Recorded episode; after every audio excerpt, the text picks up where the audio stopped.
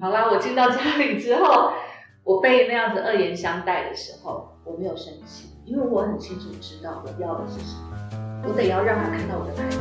I know that I'm a woman and I'm supposed to care about my heart.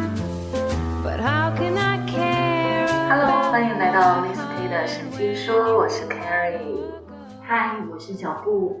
Hello，我是今天的老妖狗头。老妖狗头，对，你竟然说今天是老妖？今天可以特别强调这件事情。为什么今天的主题呢，就是对于我这个单身汉来讲是比较弱势的，所以而且年纪也是最轻，今天终于名副其实的可以位居在老妖的位置。所以老妖精吧，老妖。所以你跟大家宣布你正确的身份就对了。啊对，真的真的。吧，今天就让你吧。好，谢谢哦。好，我们今天要讲这个主题呢，其实我觉得还蛮好玩的，就是呃，我在回顾我们大家列下来的想要讲的题目当中呢，我发现了这个题目是小布提出来的，这个题目叫做“想象离婚”。我看到“想象离婚”这这四个字，这个题目我真的觉得蛮诧异的，怎么会去想象离婚呢？因为现在女生就是跟老公吵架，都整天挨着要离婚啊，嗯，所以我觉得离婚这件事情应该可以想象一下，就是说你离婚之后到底会是一个什么状态。我喜比比如说我好了，因为我之前跟我老公就是吵架闹得很不愉快，嗯然后我就会想象我离婚之后会是一个什么状态。那你想象的状态是怎样？我想象的状态就是我很 happy，然后很多追求者，然后带着两个孩子也很 happy，但是日子很苦，因为没有钱养不起，然后就投靠娘家，然后我还要看我就是嫂子的脸色啊，就觉得这个嫁出去的人干嘛要回来带两个拖油瓶，诸如此类的。虽然我有恋爱很 happy，然后有两个孩子很 happy，但是就是经济的惨况是可想而知的。我觉得这个想象离婚已经把后面的人生苦日子都想完了，会不会想太多，想太远？当然是，哎、你要离婚要做好万全准备才可以离婚，是不是随随便便就离婚？你以为在办家家酒？我感觉你都想到之后，如果糖尿病在病床上，没有人帮你帮你换东西什么的。我又跟我老公讲过一句话，就是说我如果真的哪天瘫痪躺在床上，我要大便，你会帮我擦吗？他说不会。他说会，哎呦，也需要就会，但是我跟他说我不会，我不敢。难怪你会想象离婚。哎，你有没有问过你老公，他有没有想象离婚呢、在他的人人生里面规划没有离婚这件事情，为什么？因为他就觉他就是吃定我了。那所以你要给他一点 surprise 嘛，啊，对啊、让他的人生有点惊喜。要不然你也找他来录 podcast，跟他说我们现在的那个题目就是想象离婚。那那我觉得，我觉得那天就是应该变成什么四 D 大赛之类的。你应该先把他困住，他才有办法讲这些话。我相信。其实想象离婚，我身边有很多朋友，不止小布，我身边有很多朋友都是在想象离婚，但是都在止于想象而已，没有动作。因为我觉得为什么只能想象？因为我觉得你一旦设想到你离婚之后的处境跟你整个人生的规划，嗯，你就真的只能停留在想象，因为那个情况会脱离你的掌握。好，第一个，你想象你自己交了很多男朋友，很多人追你，很开心嘛？因为你现在没有人追了嘛，因为 已经进入婚姻，所以这个会想象会让你开心，这个可以可以理解。带着两个小孩子快乐的生活，这我也可以理解。当妈妈的一个心情一定是这样子的。第三个，你想象未来自己的经济状况不 OK，所以必须要投靠娘家，这个我就不能理解。为什么会觉得，OK？因为比如说我们一个月的薪水来说，以我现在的状况，我没有付任何房贷的状况情况之下，我养两个孩子已经是非常非常的极限了。对，那你可以想象，我没有付房贷、水电瓦斯管理费，嗯，没有车子这些东西，嗯，那一旦我们一家三口，就是我们两我家两个孩子要独立出来的时候，这些就会全部要加注在我的身上面，是我一个人的身上面，是。哎，我负荷不起啊，所以只能投靠人家、啊。为什么要觉得自己负荷不起呢？我现在的薪水就已经连我们三个基本上都养不活，怎么可能有办法去还要增加房租？讲房租，简单的房租好了，啊、都已经是怎么可能？嗯，其实我很多身边的朋友在想象离婚这件事，都是想到这件事，所以以至于不敢离婚，对啊都是经济问题卡住，不是感情问题，也这很妙。所以所有的人夫，你们一定要警惕一件事情，就是千万不要让你的老婆有经济独立这件事。往前我抓们好像才刚讨论完经济基础，现在就叫人夫不要经济独立。对，因为我这我身边几乎所有的朋友都是考虑到这点，以至于没有办法离婚跟搬出去。对啊，除非一个情况，因为我的孩子一个现在小一，一个现哎一个小二，是一个大班。嗯，你如果真的要等到他们两个人大到我可以离婚，大概需要高中或者是甚至是大学，嗯他们两个可以去打工，可以半工半读的情况之下，我才有可能说他们赚来的钱他们自己开销，我赚来的钱就是完全就是支付我们的房贷、房租啊，然后跟一些基本生活日用品这样子。好。当你在考虑这些事情的时候，是其实你已经蹉跎了好几年了，对不对？人人生最精华阶段已经过去了。对，等到你的大，你儿子已经大学，你大概也已经大概过了你那个四十一枝花的年纪了。也就五十岁左右了吧。对，所以其实五十岁跟三十几岁跟四十几岁的心境是不一样，对恋爱、对追求这件事情对，会不一样。所以其实我很身边很多朋友在跟我讲这件事情的时候，我都觉得，那人家一定会问我们说，那为什么你不能想象，就是说离婚之后孩子丢给他自己一个人出去？哦，这个对妈妈来讲，我觉得做不我到。妈妈真的做不到。真的，真的，这我我相信呢、因为像我自己，你跟我说啊，如果你离婚了，小孩归谁的，我觉得其实是一个很严肃、嗯很严重的话题。嗯对，因为我以前我爸妈离婚的时候，因为我呃我的父亲用我妈妈的名字去借贷，嗯那所以我妈妈就没有独立的抚养我的能力，所以我的抚养权是判给父亲的。那在一九八零年代那个时候，本来就是呃抚养权是优先给父亲。嗯嗯，对，虽然法律上没有明定，但是就是那个时候的观念嘛，法律一定有优先给给父亲这一方，嗯，嗯所以就变成说女方有点是你感觉好像是要强制割舍掉，强迫这个对一个妈妈来讲是非常难过的事情这很啊。伤害的。我身边只有呃两个朋友可以做到这件事，可是他们就算做到了这件事情之后，他们的心情其实很愧疚的，而且难过的，而且是好几年都是这样的心情。其实我可以想象，就是以前我就会设想说，如果真的离婚的话，我会想把我的孩子留留给我先生，因为我我其实我我在生完第二个孩子的时候，我有叫我老公去，就是去那个叫阉掉，对去去人道严格，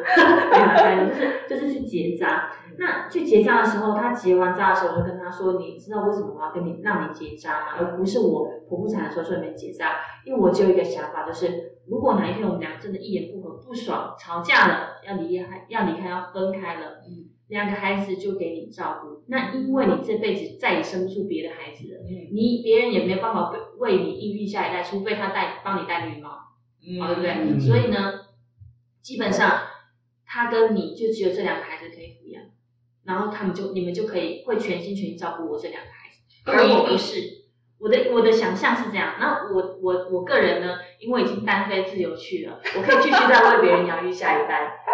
或者是如果我想的话，但如果我不想也可以不要嘛，但是这就变成我可以你自己的选择了。对我就可以自主了。可是当我的孩子跟我的关系越来越亲密的时候，他们非常的黏我，到现在都还是一样，每天都要抱抱亲亲啊，怎么样的。嗯可是对，所以我就会想说，如果真的离婚了，嗯我我能想象我的孩子会有多怨恨我，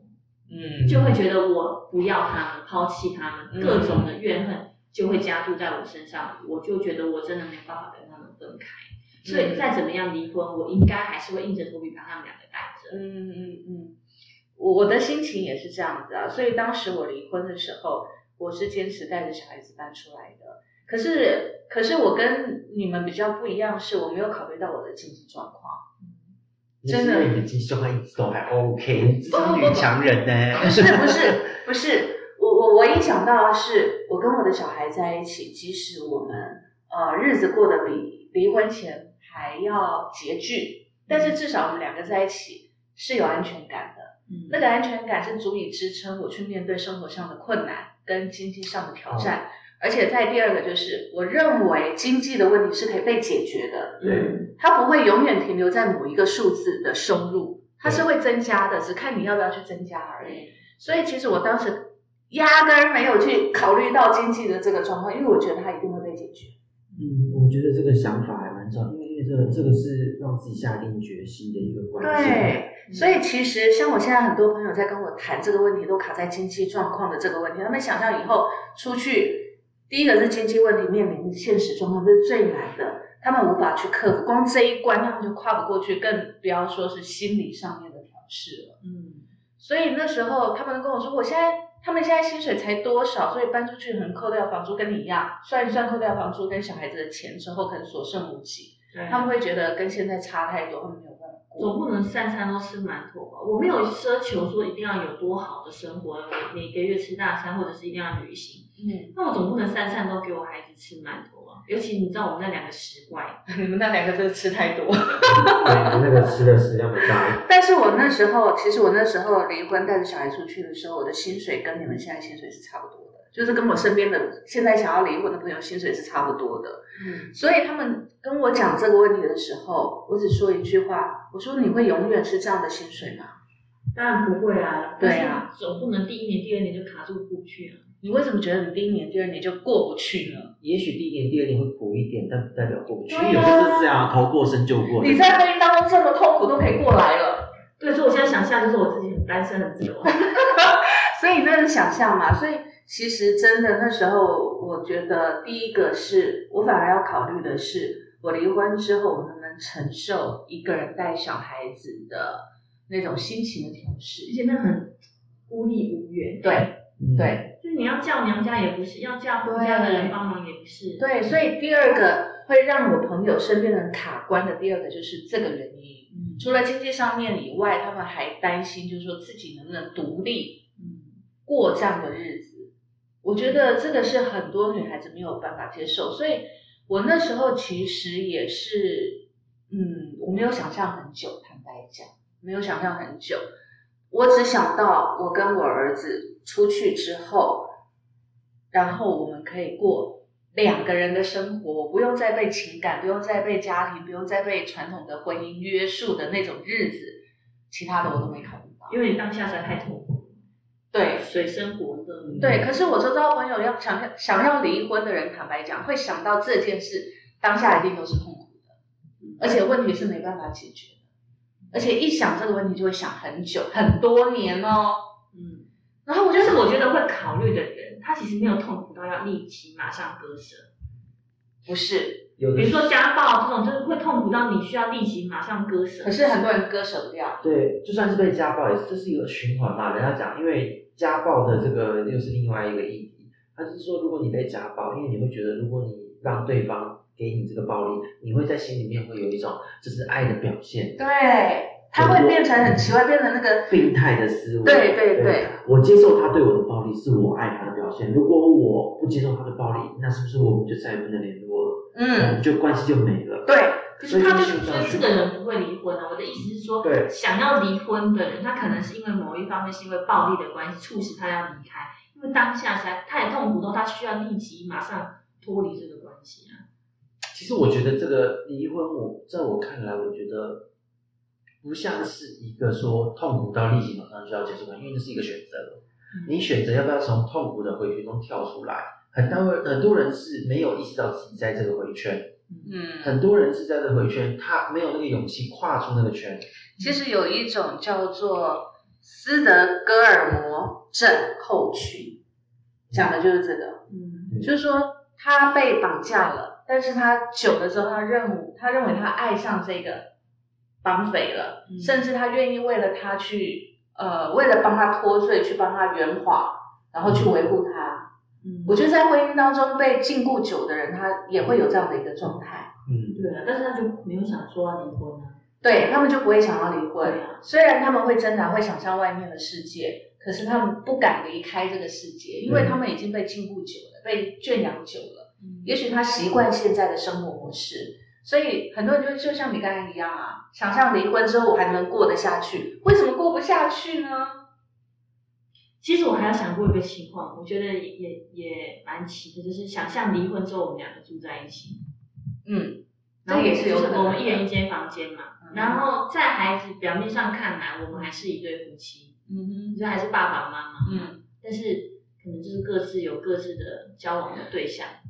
我要说，如果这样子的状况之下，你们两个甚至要比现在更坦然的面对自己的勇气，才有办法做到这样。否则的话，一见面就彼此的心结又被勾起来。了对，除了彼此的心结之外，还有就是说，你还会沉浸在我们还是夫妻的那个情境里面。嗯你对外面的追求，你完全没有办法去坦然，比如，除非你本来就是一个可以脚踏多多条船的人，否则你没有办法去面对外面的追求，光明正大的接受。对啊，而且如果多半是因为看不过对方的，看不惯对方的生活的模式，住在一个屋檐下还是很痛苦，还是很痛苦，问题还是没有解决啊。然后明明没有解决，但是又离婚了，明明离婚了又不能接受外面的追求的时候，那才真的是不上不下的，一切都不上不下，卡着最最憋了。那你呢？那你现在不就是这个状态？可是对我来讲，我觉得我已经出去过了，嗯我面对外面的追求过了，我也接受过了。可是对我来讲，在当时被追求的时候，我会认为对我来说最重要的还是我儿子的成长。嗯那对我来讲，小孩子的成长是第一个。那从小到大，我我给他的环境，给他的观念就是，我们一家三口是完整的。嗯那对于他爸爸来讲，小孩子的爸爸来讲，就我的前夫来讲，他基本上他也不是一个很恶劣的人，嗯他不是一个完全无法生活跟恶劣的状态。嗯然后我们两个的的生活上面，事实上是可以平衡的、互补的。只是在我们那时候刚结婚的时候，因为他的原生家庭跟我的原生家庭毕竟不一样，所以他在心里的那个黑洞，你是必须要去理解他的。如果你理解他了之后，其实婚姻当中，其实婚姻就是一种包容，婚姻其实不是一种磨合，它是一种包容。对，那你了解他的黑洞之后呢，你会去理解他之后，其实你就不会怨对他了。嗯那你不会怨对他之后，其实你会发现两个微妙的相处模式会改变。通常你会抱怨他，对方就会生气；嗯你越抱怨，对方就越生气，因为他完全觉得你看我就不顺眼嘛。通常我们都是这样子嘛。对，但是如果你是以包容理解的状态去理解他的状态，比如说，好像以前，因为他动作比较慢，他要出一个门，他要考虑很久，他要选地点，他就要选很多个地点，然后再考虑说现在天气怎么样，然后现在心情要不要出门，或者是呢出门要去哪里？那我不是，我是想要出门的时候我就出门了，我管他天气好不好，嗯反正我车子开了就出门，或者是我想要去吃什么美食，我就想去了，我已经想好目的地了，我就出门了。可他不是，他不是这样的人，所以常常我都会等他，会等，觉得很生气。你到底要不要做决定？你到底要不要跟我出门？嗯我就会很生气。可是常常这样一生气，到后来说的要出去玩的心情都没了。真的啊，你就觉得每次好好的一个计划就被捣乱了，一个好好的心情就没了。后来呢，我慢慢调试，我发现了他的状态之后，我有一次，真的那一次我做了改变，他还在那边琢磨半天的时候，我就坐在客厅等他决定，然后我就看我的电视，然后吃我的零食，然后就随便有，我也不理他，完全不把他的情绪当一回事的时候，哎，所有的状况都没了。然后他看到我在客厅，竟然可以等他等那么久，完全没有事情一样。从此他再也不会这样子。他就会问你说要去哪里，好走对吧。对，他也不会发脾气了。嗯然后这件事情在以前是一个很大的争执点，就没了。嗯，所以真的是一种智慧耶。离婚后适合当朋友的感觉。对，其实我觉得我们两个离婚之后反而是更平静，因为我们两个更能够去体会对方。但我觉得重点是哦，就是我们离婚之后真的是经过长谈，就是离婚之后我们才长。你知道，其实，在婚姻当中，两个人卡在那个传统的观念还有家族的包袱底下，是没有办法理智的站在换位思考，站在对方的立场去想。对啊，而且我跟我先生是完全吵起来，我跟他吵架他都不理我，对，索性就不吵了，也不讲了。对，就是这样子。那等到离婚之后，把你的整个关系都切干净，而且我也搬出去了之后，彼此有冷静的空间，嗯去思考这个问题的时候，我们经过长谈。然后，因为他本身像我前夫他自己本身他是就是一个单亲家庭长大，而且他们家是单传嘛，就他一个小孩。那他在很小的时候，他爸爸妈妈离婚的时候，他爷爷爸爸就给他灌输一个观念，就是你妈妈是坏女人，你妈妈抛弃了你，所以他从七岁开始，他爸爸妈妈离婚，他就再也没有见过他妈妈。哇哦，一直到现在，几十年来没有见过他妈妈，连结婚的时候他妈妈都没有来，因为他妈妈完全不知道。那所以他在心里面的那个黑洞就是什么？第一个他缺乏爱，第二个他缺乏安全感，第三个他是被遗弃的。嗯所以当时我要跟他离婚的时候，我小孩子也是七岁，嗯一样的年纪。离完婚之后，他跟我讲一句话，我们在长谈的时候，他跟我讲一句话，他说他之所以不答应离婚的原因是他不想要让他的小孩走上跟他一样的命运，在同样的年纪没有妈妈。嗯哎，这件事情我听了很诡异，你不觉得吗？嗯我就跟他回答，我说第一个我不是你妈，对，我根本不是你妈啊。对啊，第二个，我跟你妈的个性处理模式完全不一样。第三个，小孩在我身边，我从来没有离开过他，我也没有阻止你跟他见面。我们每一个礼拜我们还是会碰面，我也还还是会告诉他，爸爸很辛苦，他每天上班，所以他没有办法每天跟你见面。但是你可能要每天打个电话给爸爸，大家互相了解，然后问爸爸说你今天辛不辛苦，上班累不累啊？嗯我说我还是会做这样的事情啊，所以小孩也没有离开过你，也没有离开过我，不是吗？嗯其实这样子之后，他心里才慢慢的释怀。然后第二个就是，我让他很清楚知道，其实我们两个分开了，小孩子也不会成为我们的夹心他是不会被切割的。所以我们的家庭，我们的两个的关系是完整的。我跟他爸爸，就是我前夫的相处的模式是和平的。然后我也让我前夫知道说，我会很固定的，我不会离开，不论你。他曾经有一阵子不让我跟小孩碰面，他把小孩带回去，他不让我跟小孩碰面。可是我就是要让孩子知道，还有跟他让他知道，不论你怎么阻挠我，我都会想办法，每一个礼拜碰到你们一次。嗯我会让你知道，我跟你离婚不是为了要离开你们，嗯而是为了让我们有更好的关系。嗯我们这样子执着了，我这样做了大概将近半年多。刚开始他是对我，他是对我完全完全是那种那种咆哮，然后然后那个冷脸，然后对待，然后恶言相向的那一种，嗯嗯然后连家里的锁都换掉。他把小孩子带回去之后，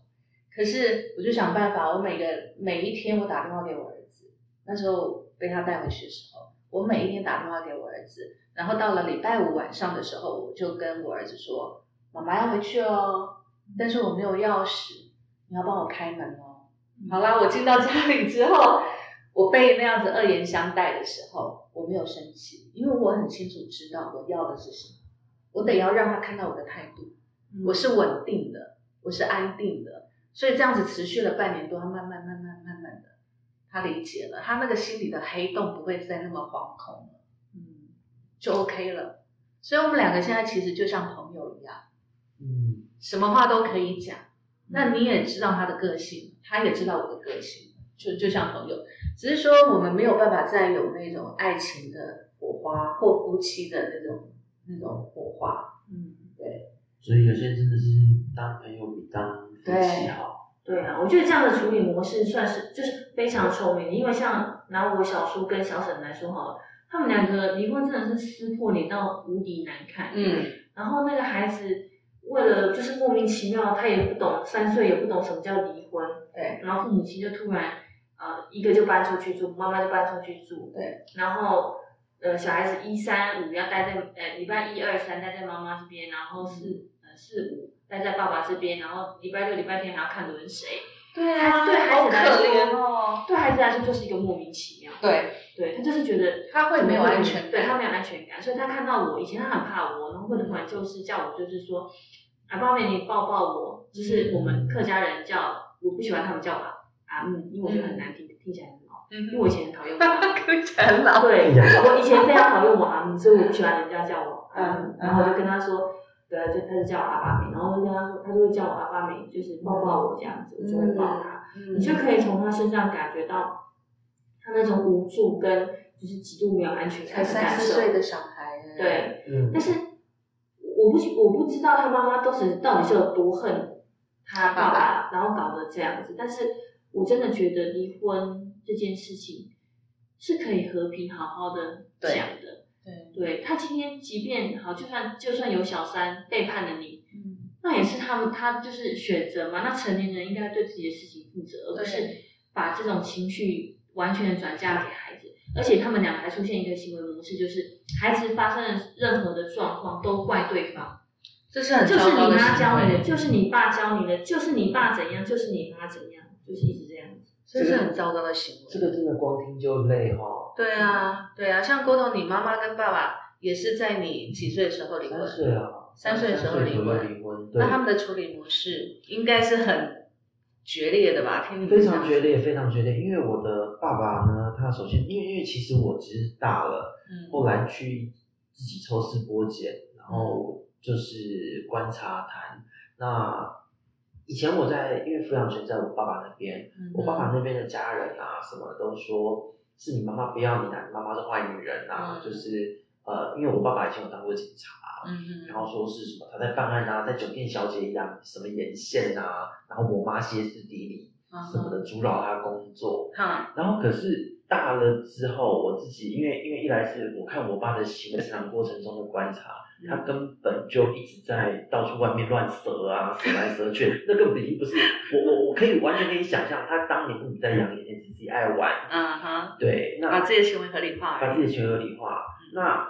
他那个时候可能是我我我觉得他阻挠我跟我妈妈见面，阻挠我妈妈跟我见面，在可能是担心什么以后跟他不亲啊或干嘛，觉得就是真的打从心底要要捍卫自己的尊严，我不知道。嗯但是随着成长，直到我的爸爸他们，他就是不论是欠钱啊干嘛的，最后欠钱跑路把我就抛弃了。嗯在这个过程，我会去跟我的生母联络上，然后呢，再跟我的生母聊他的过往，还有他对我的态度，因为我是真的坐下来深深的长谈。嗯他也对我，我我的生母也对我说抱歉，他说他那时候真的没有能力，因为他在当年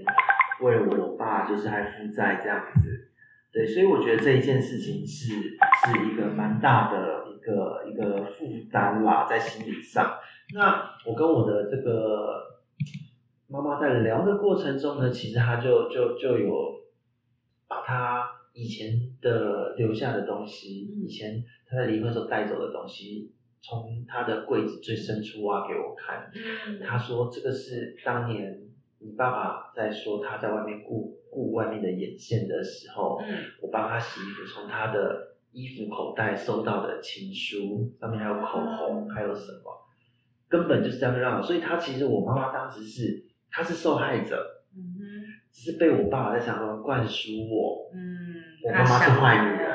是他在做工作，然后我妈妈那时候边跟我讲就哭了，就说如果他现在没有留，他他当年没有把这些证据留下来，在二三二十几年后的今天，嗯，会不会我还认为是我他抛弃了我？你可能会误会他一辈子，对，好几个哦，还有他们还有叫我妈去用我妈名字签借钱的借据，他也留下来了。嗯，然后我爸吃上官司，就是因为我爸以前就有点，呃，我觉得就是一个很，那叫什么，很摇摆嘛，或者很嚣张啦，嗯嚣张这样的人。他那时候当警察的时候，就是在别人的辖区开枪，啊，对，这个警察可以这样子啊？当然不可以啊，所以就是吃上官司的重罪嘛。嗯，那家里人那时候没钱，我也帮他打官司。呃，我的生母跟我奶奶在家里做家庭代工，结果给他的钱让他去请律师干嘛的，他把那些钱拿去嫖。嗯，那结果这一些事情的种种，就是他当时都留下了证据。请律师的钱拿去嫖妓，对拿去养酒店的女人，所以那时候你爸妈离婚是你爸爸要求离婚，还是你妈妈要求？不知道，那个时。候那个时候，诶，因为他们有跟我讲，那时候讲了很久，但因为这一点，我觉得已经不重要。为什么？嗯因为我爸一定会说是我妈抛弃我。啊，反正就你爸觉得错都在你妈那里，就对，但是如果没有那个物证，因为其实没有物证，我自己也有眼睛，我会看，我会感受，嗯我知道谁是正派的人。对，所以我觉得 很多，不要说上一辈是这样处理模式，很多我们现在这一辈的，甚至下一辈的，他们离婚也都是这样的处理模式，会给小孩灌输一种很错误的观念。对，可是其实我我觉得哦，这个这个这个想象离婚这个议题，其实我觉得很重要的一点就是，不论如何真的离或是想象离，嗯就小孩子都是无辜的。对他他是独立的个体，因为因为小孩子有自己的思考，有自己的模式。嗯那那那事实是怎么样，纸永远包不住火，他自己会去判断。嗯你现在灌输再多的东西，也只是这一时的。那你如果大家都是一个一个平等的生命，为什么要去扼杀他的可能性？为什么要去限制他？嗯对啊，就像我我自己真的，我我从真的从小到大，我是在离婚，他们离婚了那么多年，我跟我的生母在一起，我才感受到家庭的温度、欸。嗯以前我都不知道，我觉得家人好可怕。嗯因为我我以前我我的爸爸在在离婚之后，他后来是重组家庭。那我的后母她本身也是离过婚，带了两个小孩，因为我有两个现成的哥哥这样子。嗯可是其实，在那个环境中，你知道有你会知道很清楚到说，其实你在那时候年轻，你能讲的词汇或那个表达的能力不是很好，嗯可是你心情心里的感受是很真切的，你会知道谁是真的在这个环境中，这一些重组家庭的姨婆婶、阿嬷什么的，你会知道谁真的把你当成是家人。因为本来我因为以后母的角度来讲，后母难为，嗯我完全能体会。可是以我的立场来讲，我知道你那边的谁是在跟我打哈哈，嗯谁根本打从心底的不喜欢我，嗯，谁在排挤我，在后面讲我闲话，我都知道，从小就知道。可是那种感觉很明显，就是谁把你当外人，对因为你在家庭里面能不能融入这个家庭的成员，我觉得那感觉很明显很。明显，那个是你在跟我皮笑肉不笑，哎，好乖哦，好好啊，这个都不闹不吵的。对，可是可是我都知道他是皮笑肉不笑，他心里是看不起我的，我都知道，从小就会有这种感受，而且很很很准。所以其实夫妻离婚这件事情，如果你没有小孩就罢了，嗯，有小孩这件事真的要好好的考量一对，而且我觉得这个考量不是基于说啊经济的负担而已，而是心智上的发育。对那这个心智上发育，我觉得如果两人的教育模式在原本还没离婚之前，本来就是让小孩可以尊重他是一个独立个体。因为我说真的，以我自己的成长背景，可能我比较早熟，我也不知道。但是实际上，从五岁六岁，你会表达的词汇、表达的力还不好，嗯你你遇到情绪你会哭闹，嗯，你会有有情绪上的反应，用情绪来表达你现在的感受，可是实际上心里的感受那个到大都还绕着哦。是没错，所以如果说父母亲敏锐一点，哦，不要把小孩当小孩，对，把他当成是一个人来看待的话，你就会发现，用这个角度去想，小朋友的很多行为、很多的思维，他的成长都不是大人可以轻易左右的。没错，没错，对，反而是要尊重他，让他知道，就算离婚了，我跟你的关系还是维系着。是，对，我觉得这件事情很重要，所以我觉得像今天这样聊，我觉得呃，Kerry 的这个跟前夫的和解，这个和解我真的觉得对于小朋友的发发展、心智成熟，这是很重要的。因为我自己，我坦白说，我是因为我的生母，嗯我自己有试着要努力活下去，我的生母给了我很多的一些思考观念，她要我去看哪一些关于思考的书籍可以帮到我，嗯，然后在一些开导中，它不是一个说你一定要怎么样怎么样，而是嗯这件事情你先想想看，嗯你先想想看怎么样处理会比较好。嗯，那当我做决定，我跟他说我我如果这样做这样做，结果会是这样，嗯那他就会说嗯那如果怎样讲会不会更好？嗯，就会他会让我去思考，嗯在思考的过程，人格就慢慢慢慢哎就被拉回到一个正向的地方。对，对我在我我自己回顾我的成长是这样，否则以前我超级没自信，而且很愤世嫉俗。嗯哼，对，然后你稍微碰到一点点，就是你在意感，会非常敏感，会暴怒，就玻璃心这样子。嗯可是那都是不健康的一个状态。嗯，对啊。所以我觉得，不管离婚或或不离婚啊，或想象，真的，我觉得第一个大人要能够成熟到你能够去掌握你离婚之后的生活模式。但是生活模式最重要是心态问题。心要静啊，心要定，要静。对，要定。所以其实像小布想象离婚，我身边也很多朋友想象离婚，但我不会说你们现在一定要离婚，因为你们会想象，就表示其实你们还没有稳定，急到急到需要马上离婚，不是还没有稳定，心还没有稳定下来。心定的就是说，只要，签字，现在闹。对，你就算如果你其实我觉得离婚不关无关说现在状况到底已经紧急到要不要离婚，或者被家暴打到不行一定要离婚那种状态，不是，就是你觉得两个人在一起，其实你没有更快乐的时候，那时候你可以考虑这件事了。其实有时候哈，我觉得今天的这个这个，虽然我们用严肃的角度去切入它，可是有时候想象离婚，我觉得是一种暂时性的发泄，是没就好像错今天在工作开会的时候遇到很叽歪的客户，我也会想象揍他一拳。对，是 就是人家说成熟的职场要怎么应对呢？就是你要用 OK 好来取代什么安娘，对不对？就是我们嘴上要说 OK 好，对，然后然后那个心里面在想的是哎呀，对，那同样在在夫妻之间也是啊，大家吵架了，然后心里就想着靠。老娘跟你离婚，然后实际上还是哎，老公要吃什么？小第孩二天老公给他买个机车，说哦，好好，老公，我眼光真好，挑到对，真的真的，就是类似这样的状况。我们会举这个例子是小布的老公，他竟然这样子御夫术，真的很强哎。其实我其实我在这方面，我真的觉得说，虽然我的情况真的只能让我想象嗯，离婚这件事，因为我说真的，我们两个人情况也没有糟到说真的需要立即马上。有时候情因为我，们其实讨论过很多次，就是我先生他也没有真的很糟糕，嗯，就只是一个你就是一个没有谈还可以谈性的对象。嗯哼，那我其实我看到我的同学另外一个好好闺蜜，她有一个非常严重的情况，就是她跟她先生是日常生活中完全不说话，嗯，然后很糟糕。对当时为什么要结婚？对啊，不懂。听起来也是爱的干柴烈火才结婚。当初很多都是当时爱的爱的很浓烈，结果婚后发现哇，对，那他们两个有太多很多，比如说像我的闺蜜，她就是跟我一样是一个有计划的人，嗯我们会计划，不要不要说长期的计划，可能短期的计划就是这个礼拜做什么，下个礼拜做什么，我们都会有自己的按部就班的动作。不是他先生就是跟你先生一样，就是不高兴就不走了，嗯然后或者是突然间想到，啊那我们去哪里，嗯然后他就得放弃他所有现成的要准备的行程，然后去配合他，所以他也很不舒服。然后他先生也很宅，然后也不带孩子出去。那他生了一个男孩子，也需要在外面跑跑跳跳，嗯那就会变成卡在一个这样的情况。那他前前一阵子跟我聊这件事情，那我就问他说：“那你真的想离婚吗？”嗯后来我认真的思考一下，他真的也拉不下这个脸离婚。为什么？因为他当初要离要结婚的时候，他的父母亲，女方的父母亲是极度的反对，嗯，就是跟他说这段婚姻绝对不会幸福，你以后会非常辛苦。然后他去算命的时候也会跟他说你会非常辛苦，但是他那时候不能够理解那个辛苦是怎么样的辛苦。结果现在生活到这个情况，才知道，他才知道原来不是因为对方身上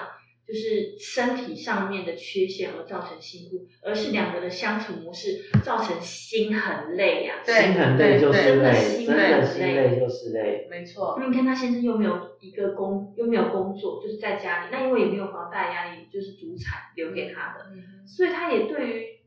自己的呃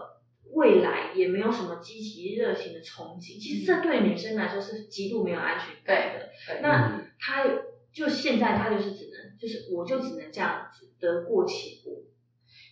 好，其实我觉得身边很多朋友都是得过且过，在过婚姻生活。真的耶，但我必须要说，这个真的到后来，不仅自己的身心不健康，小孩的身心也不健康。对，因为他看到你们两个奇怪，宝宝妈妈怎么互相不说话？对，其实小孩子是很敏感，就像沟头刚才讲的，他懂，只是他没有那么多的词汇可以表达出来。就像我前夫一样啊，他从小被这样子告知他妈妈是坏人，然后不能不能跟他妈妈见面。其实他那个心结已经从他七岁的时候就开始种下了。嗯，然后其实，在种下这个他们离婚七岁的时候，爸爸妈妈离婚之前，他爸爸妈妈感情的黑暗期，事实上也在他他心里面埋下那颗种子。所以在他爸爸妈妈离婚那一刻发芽了，然后就越来越严重，嗯因为没有人去告诉他什么是对的，什么是不对的，对啊所以他一直认为就是那样了。那除非是碰到一个可以理解他的人，否则他没有办法跟别人在一起。因为以他们那种黑洞，他们第一个没有安全感，第二个敏感，嗯然后第三个他们会变得很自私，嗯因为他们为了要保护自己嘛，所以他会变得很自私。他们不懂得去分享爱，也不懂得去爱人。对，这是一件两个人相处非常重要的的联系的一种心态，他们都没有办法去感受到。嗯没错。所以爸爸妈妈的相处模式对小孩来讲是很重要。比如说，我有一个朋友，她其实她老公跟她呃从结婚到现在，他们认识二十年了，她小孩也十几岁了，结婚也快也快将近二十年了。她老公是完全冷漠的，她生病，她有任何需求，她老公不闻不问。就算她今天发烧，就算她今天发烧躺在沙发上，明明她老公走过去，早上上班的时候走过去看到，她老公也会问一下，连问都不会问。几十呃十几年不是几十十几年下来都是这样子。然后呢，我那个朋友她不仅呢下了班之后，她要负责她老公的早餐、中餐、晚餐准备好，然后小孩子家里的所有的大小的事物以外，还要就是负责赚钱。她老公也有赚钱，她老公赚的钱还蛮多的哦。但是问题是，她就是要好像就是要完全负责家里所有大大小小的事情，然后生病了，她老公也不会带她出去，也不会带她去看医生，也不会问，连问都不会问。然后下大雨、台风天，她老公是娶了一个台佣，不是娶了一个老婆。对，她老公啊，每天每天回家第一件事就是我要吃什么，今天晚上准备了什么。在饭 那如果出差不在的话，出差不在的话，他说那你不在我要吃什么？这样子的一个老公哎、然后台风天刮风下雨，他老婆就我朋友打电话给他老公说你可不可以来载我？他老公说外面风雨那么大，你自己坐电车回来就好了，还要我一台车开出去淋雨载你回来。这老这种老公这叫老公早吗？该离的吧？好，问题就在这边了。他一直觉得要离了，因为他也被折磨到不行了，就跟你一样，心灵没有办法沟通之外，连家里大小事都没有人可以分担帮忙，很嗯累的一件事情。好是就是这样，比我惨好几倍。对，所以他一直在想象离婚。嗯，他是离婚想象了好几年了，也跟我讨论了好久了。那我一直跟他讲说，你真的确定要离婚吗？我也是跟你一样，就问那个，对我也是问他说，你确定要离婚吗？他说我就是想要离婚。我说想跟要是两回事。然后他又回到原来问题，就是你刚刚一刚开始讲的。可是我搬出去，我经济状况我不知道可不可以允许。我说你现在薪水可以 cover 啊，一个房租。然后你如果离婚，你跟你老公要赡养费，小孩子不用你带啊。他说：“可是这样生活跟我现在生活也差很多，落差很大哎、会没有安全感哎、我说：“你他说问题在于安全感。对，然后再来第二个就是，他会觉得说一个人这样子搬出去，小孩子能不能带得出去，他还不知道。好，第三件事情就是，他如果出去，就算带着小孩，他觉得好孤单，他宁愿两个人孤单也也好过于一个人孤单，他的心态是这样子。他是不是一个但是应该是看一下下心理医生啊。我觉得 他已经跟我讲好多年了，所以我到后来听他讲，我都觉得嗯，OK，我就听而已，就听听就算了，我不会再去帮他分析他的状况了。那他也知道我当时离婚的时候，其实经济状况也不是太好的状况之下，我就出去了。那他，我会跟他讲说，我那时候我大概是怎么样的做，怎么做的状况。他还跟我回去说，可是你能力很好啊，他就是小看他自己啊。对，所以很多人都是这样子，就是你你在想象了很多很多很多，然后为自己设限了很多，觉得自己不能，那里不能。可是想象你结婚的时候，结婚之前你不是也一个人吗？对啊，怎么结了婚之后你就好像失能一样呢？有些人在爱情中是会失去自我的吧，就是结婚前后或是夸张点谈感情前后嗯，就不一样了。对，对，真的很妙哎、所以我觉得想象离婚这件事情，当然轻的像你们只是暂时逃避自己开心一下，但是很多人是真的深陷在婚姻当中，他想象了好多年不敢动，然后宁愿去想去被现在的婚姻虐虐心，嗯，他也不愿意让自己真的过得。我觉得那种整天让自己在那边虐来虐去，在演琼瑶的，我真的对，觉得好累哦好累，我哦。朋友旁边朋友我，我都听得累了，我。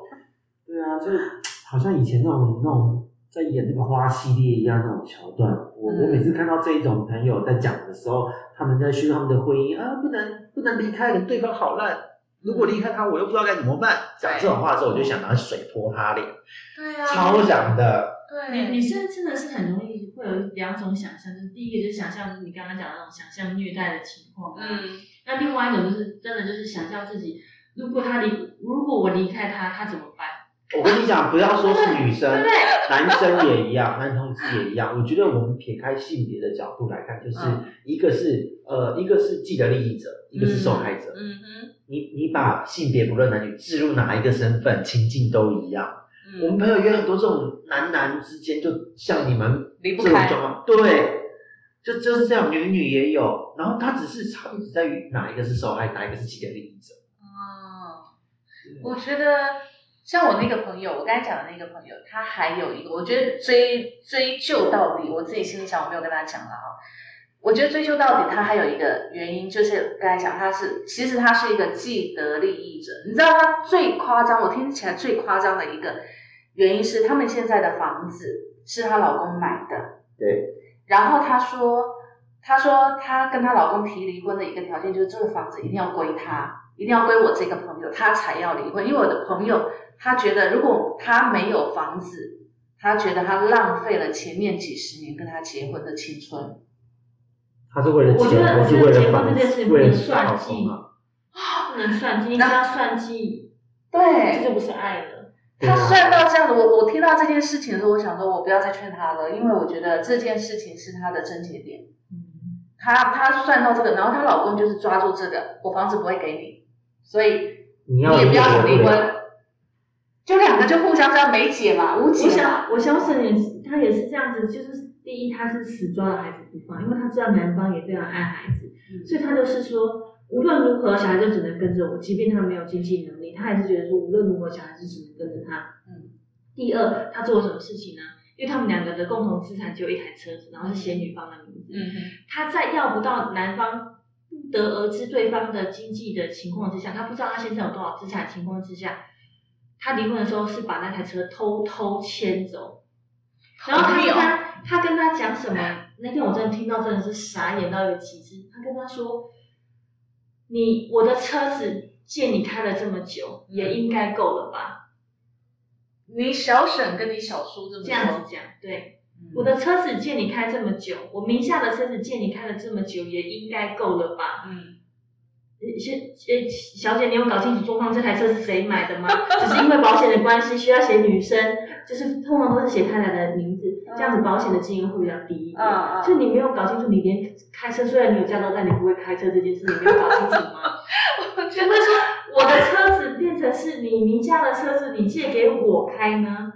然后他们两个就因为这样子，我小叔得去法院告他。嗯哼那但是他也是打定主意不要拿回这台车子。嗯然后但是就是看谁的资产多嘛，因为你有那台车，你资产肯定比我多，就是到时候再拿出来，到时候再想办法我真的觉得算计到你有多少，我有多少这件事情，其实你也不想离婚了啦。对，我觉得算计到那么细，你真的当下你就完全没有心情想说到底要干嘛。像我之前在前面几集我有讲过，如果我要跟这个人结婚，他一定要有房有车在我名下，对不对？我一定要这样我才结婚。OK，但是呢，我一旦要离婚的时候，房车我都不要，我也是这种个性。我只要小孩。对，但是如果今天你小孩子，呃，比如说像我前夫有一阵子，他为了要让我回去，他把小孩带走。我觉得后来我才明白，其实他这个是一个手段，因为他知道我一定要小孩，所以他把小孩带走，他以为这样我就会回去。OK，当然我也回去了，但是我回去的是是去是修补我们之间的婚姻损坏的关系，而不是回去跟他恢复婚姻关系。嗯，对，所以其实我觉得，我觉得女孩子在离婚的这件事情上面，我觉得如果算计太多，你永远就会被这个绑住了。对。你不是被外在物质绑住，你是被自己的心绑住。而且我觉得还有一件事很重要，就是不要仇恨，对，因为你只要一旦仇恨对方，你的心里就会永远没有放下他这件事，就像你的疯狂一样。嗯干嘛呢？你既然都已经要跟他离婚，你就放下他吧。嗯嗯嗯为什么要去计较这些，然后仇恨对方，讲对方这么难听，嗯，然后搞得这样子，小孩子看了也不舒服，你自己也很不舒服。我觉得何必呢？对，你的人生为了这件事情，其实你大概大概，比如说像像你小叔跟小婶这样离婚，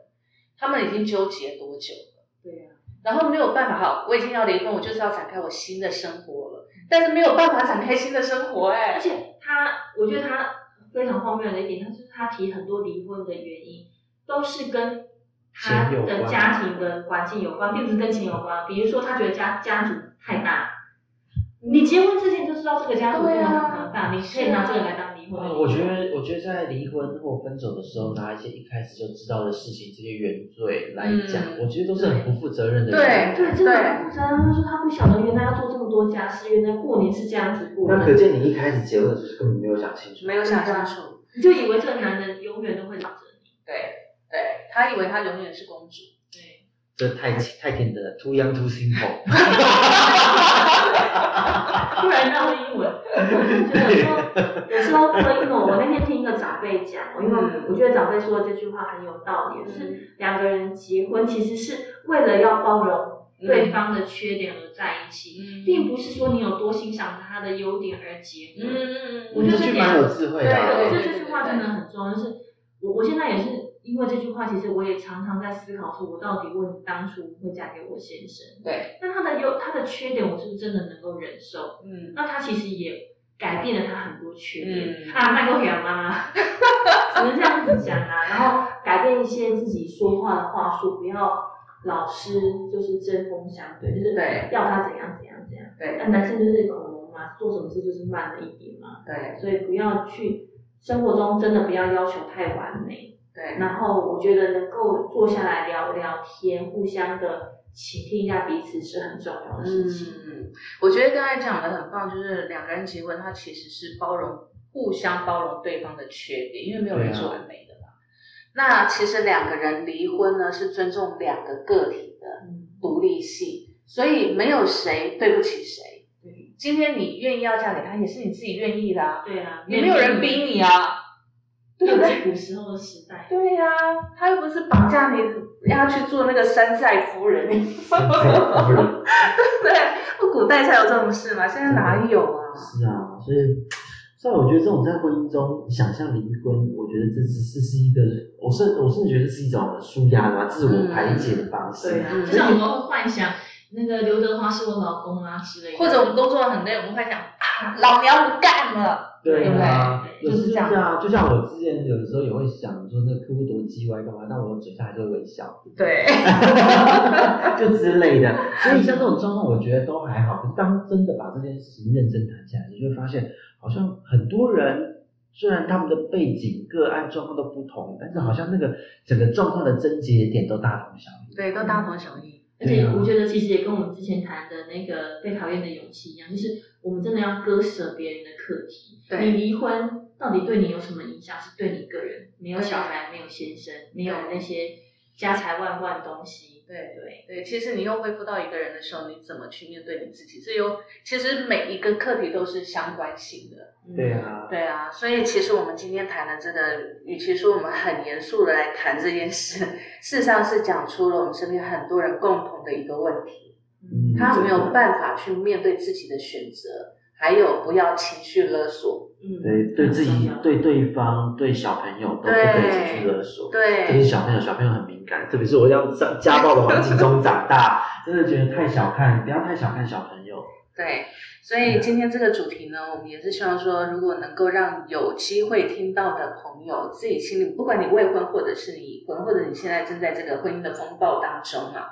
其实心里面你都要有一面明镜，嗯，对，随时的去想想自己，问问自己，你到底要什么？我觉得这个非常的是的，对，非常的重要的。那想好了之后呢，我们就去面对这个你想要的结果，然后不要犹疑，因为在犹疑的过程当中，你消耗不止你自己的精力跟精神，你也消耗别人的精力跟精神，会让两方面呢更耗弱。OK，好，所以呢，呃，我们很严肃的谈完这个问题，但是呢，我们要也要很开心的结束这个话题了。对，那今天呢，其实我们在一个不是很好的空间里面，所以也请听众呢包容一下，我们今天声音有点回音，然后声音不是那么的美妙。对，我们每一次因为都是在不同的环境中录，所以大家大概音质都有一点点小小的落差。对，但热情不减，热情不变。好啦，那我们期待在下一次更好的声音、更好的内容，下次见喽，拜拜。拜拜。